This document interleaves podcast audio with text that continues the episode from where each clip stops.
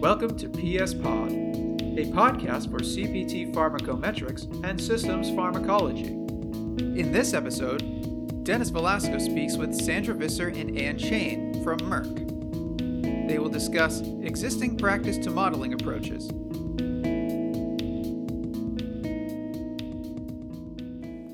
Doctor Visser, why modeling of drug-induced effects in cardiovascular function? Approximately one-third of all discontinuations in drug development are caused by drug safety, with cardiovascular safety being a major cause of attrition. The main reasons for labeling restrictions and drug withdrawals, but also for the discontinuation of compounds in earlier stages of drug development, are in the area of drug-induced prolongation of cardiac repolarization and proarrhythmic liabilities. It's not surprising that the assessment of cardiovascular liabilities, and especially the drug-induced prolongation of the Q T interval, has become a primary focus of both the pharmaceutical industry and the regulatory agencies. Doctor Anne Chain and myself think that quantitative methods like pharmacokinetic, pharmacodynamic modeling, and systems pharmacology approaches can enable the quantitative understanding of cardiovascular safety risks of new medicines. These quantitative tools also have become increasingly beneficial in achieving this goal by allowing predictions for new circumstances, for example, during new dosing regimens or in other patient populations. And they also allow to extrapolate across different systems, for example, from in vitro to in vivo, from in vivo to clinical. This prediction, those predictions are particularly important along the value chain in the pharmaceutical industries, as it helps to select and progress the best compounds on their predicted liabilities. Moreover, we also think that it's, uh, those quantitative tools are of use for regulatory submissions, where they can be used to describe the cardiovascular safety risk for a particular compound. Doctor Chain, what are the biomarkers for cardiovascular safety? Before we talk about what biomarkers are, let's first talk about what we're trying to resolve here. There are various undesired cardiovascular effects that can be induced by drugs.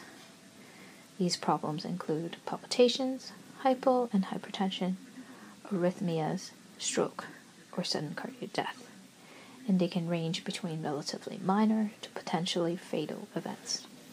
So to assess or flag the risk of these effects, we can monitor what we call biomarkers that can provide useful information about changes within the cardiovascular system.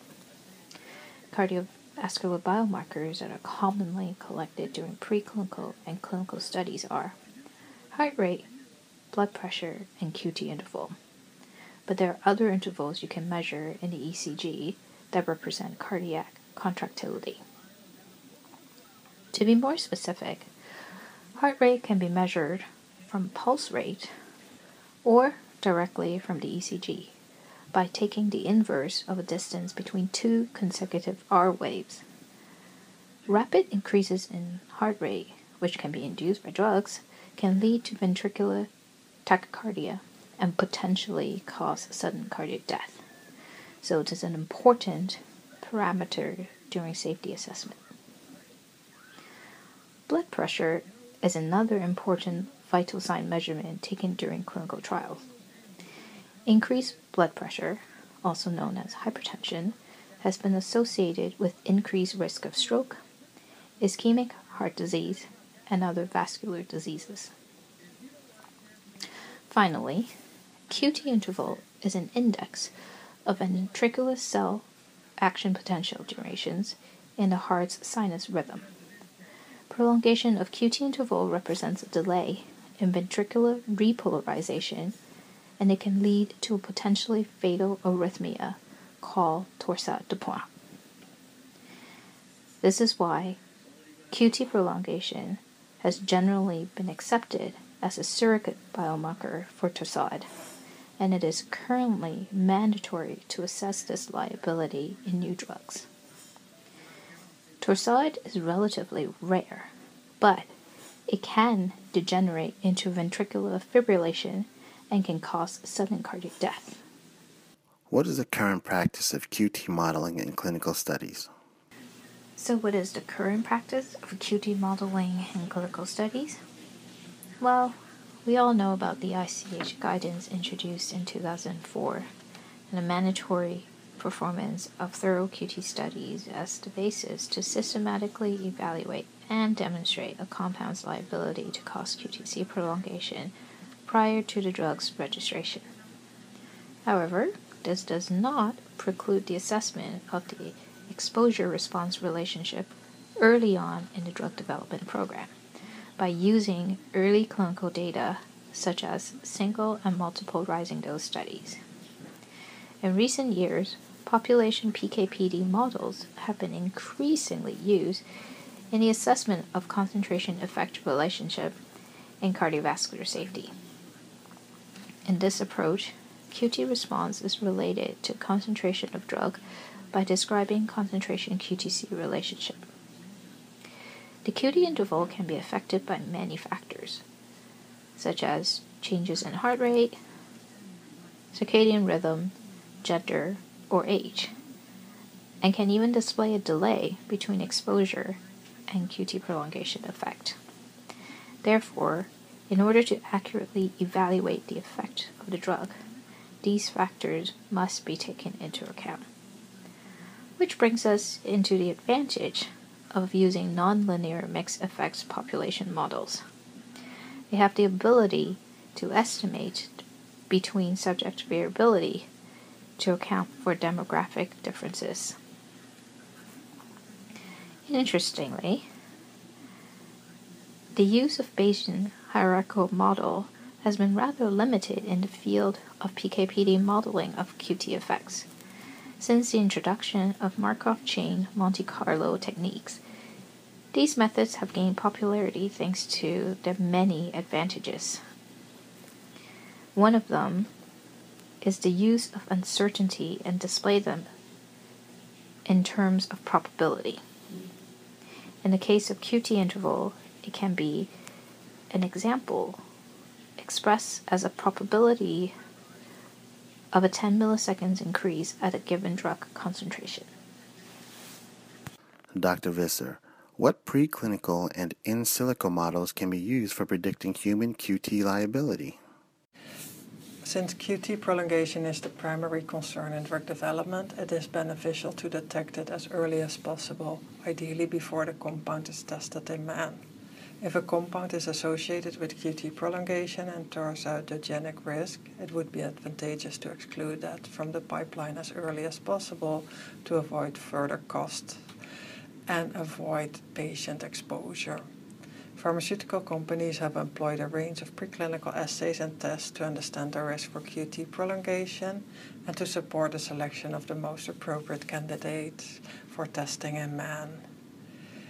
In the in vitro high-throughput screens, most companies include various ion channels, including hERG. Various mathematical models have been developed to gain understanding of the underlying processes in the ion channel kinetics and the action potential properties.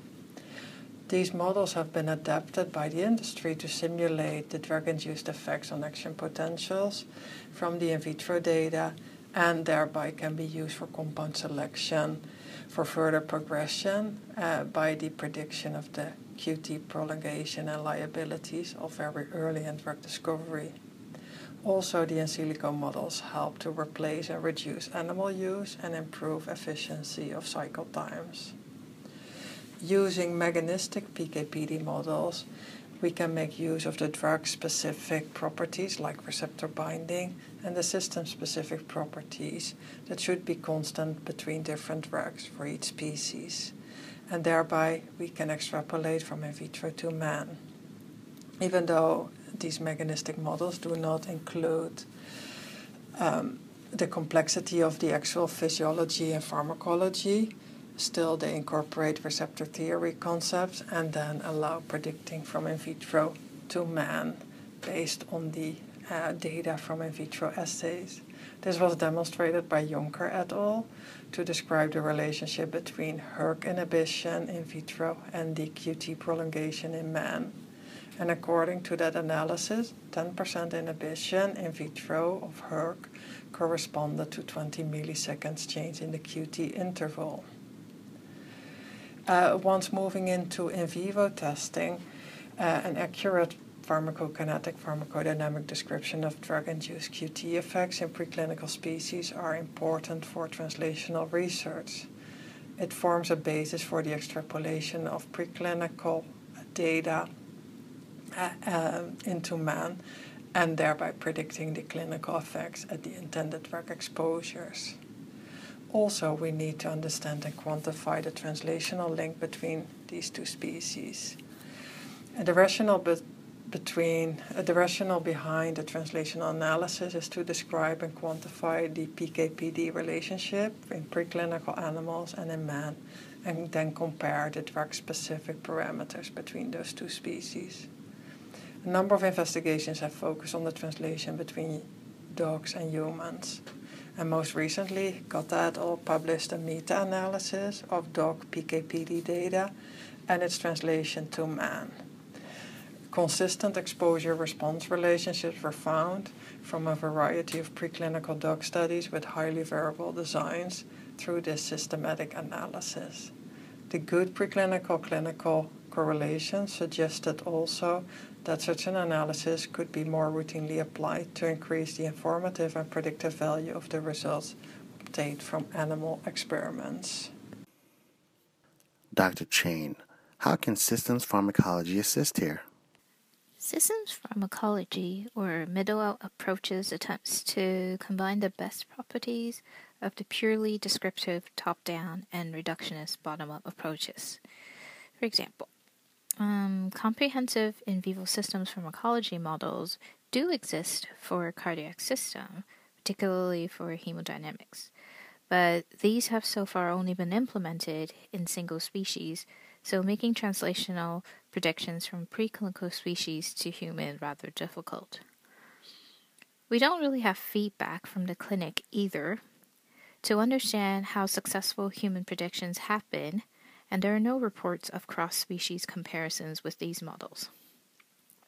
Alternatively, simplified model structures can be applied that capture the relevant process governing information flow without over-parameterization. Models of cardiovascular function with similar structure, but with species-specific parameters, could allow for further refinement of the predictive power of these approaches.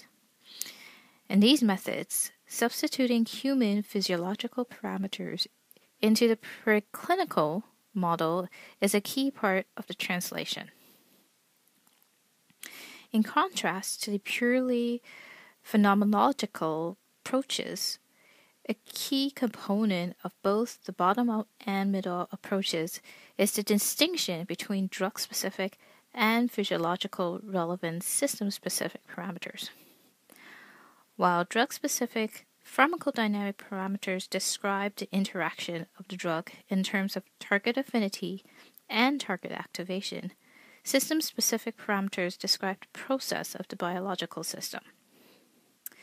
Physiologically based P K models are an example that have been used in this sense and have been successfully used to make human P K predictions and estimate first in human dose. There is great opportunity to expand on existing knowledge to bring translational understanding to the forefront of preclinical safety pharmacology assessment through a systems pharmacology approach. But there could be a balance between complexity and simplicity. While a systems approach is preferable for translational purposes, it requires understanding of derivation of drug effect mechanism. Um, it must be acknowledged that when the drug effect mechanism is understood and well characterized, complex translational models can be adopted to give a robust translational prediction with certain underlying assumptions. However, when a mechanism is less understood or is a combination of effect mechanisms, it will be more challenging to make translational predictions, and simpler approaches should be adopted that rely on fewer assumptions. How could one predict C V risk in patient population and keep patients in mind? Well, despite numerous efforts aimed at improving signal detection of cardiovascular events for new medicines, none of them have really focused on what actually happens after the drug has been approved and released into a general population.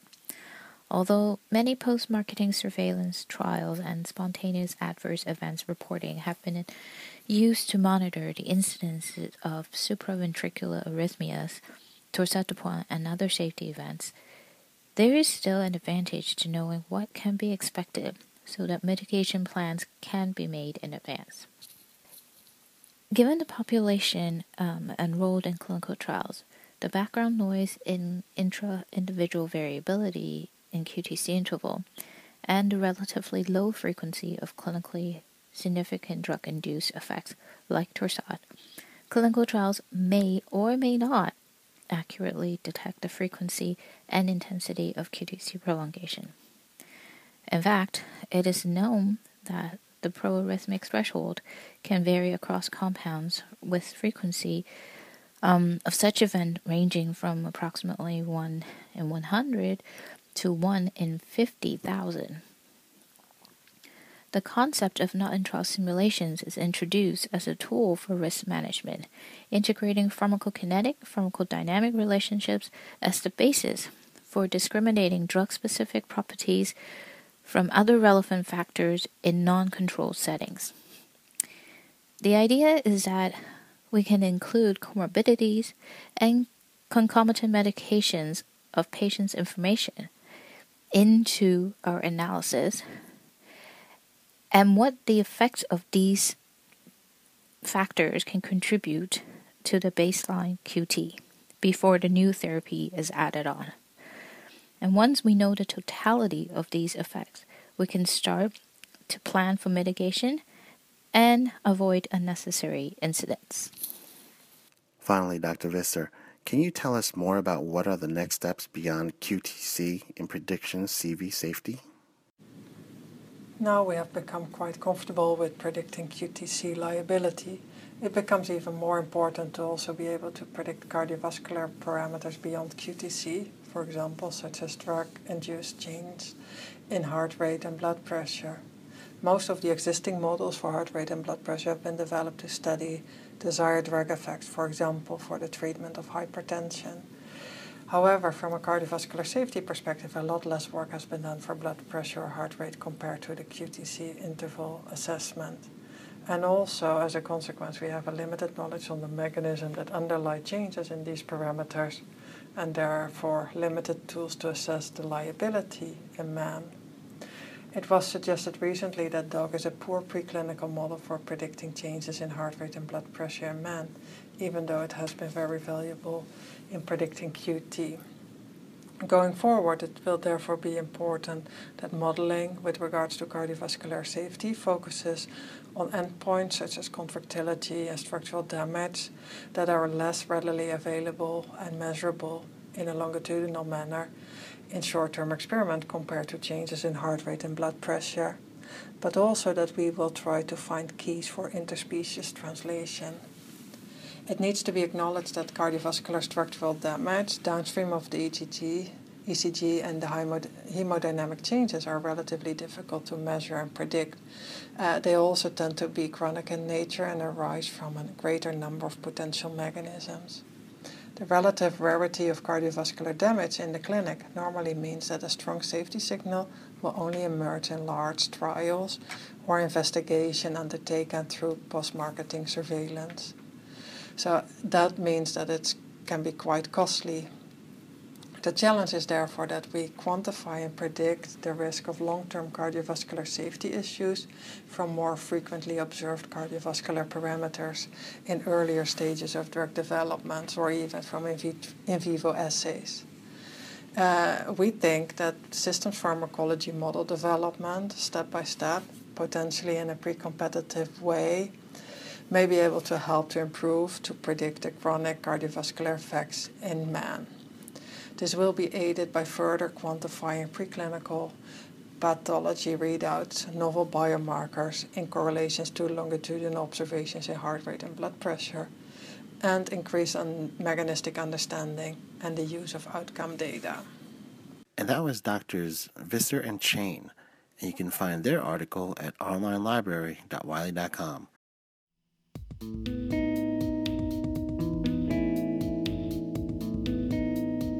Thank you for listening. P S Pod is a co-production of the American Society for Clinical Pharmacology and Therapeutics and Wiley. It was recorded and hosted by Dennis Velasco and directed, edited, and coordinated by Joe Troiano. All opinions of this podcast are those of the guests and do not necessarily reflect those of Wiley or the sponsors.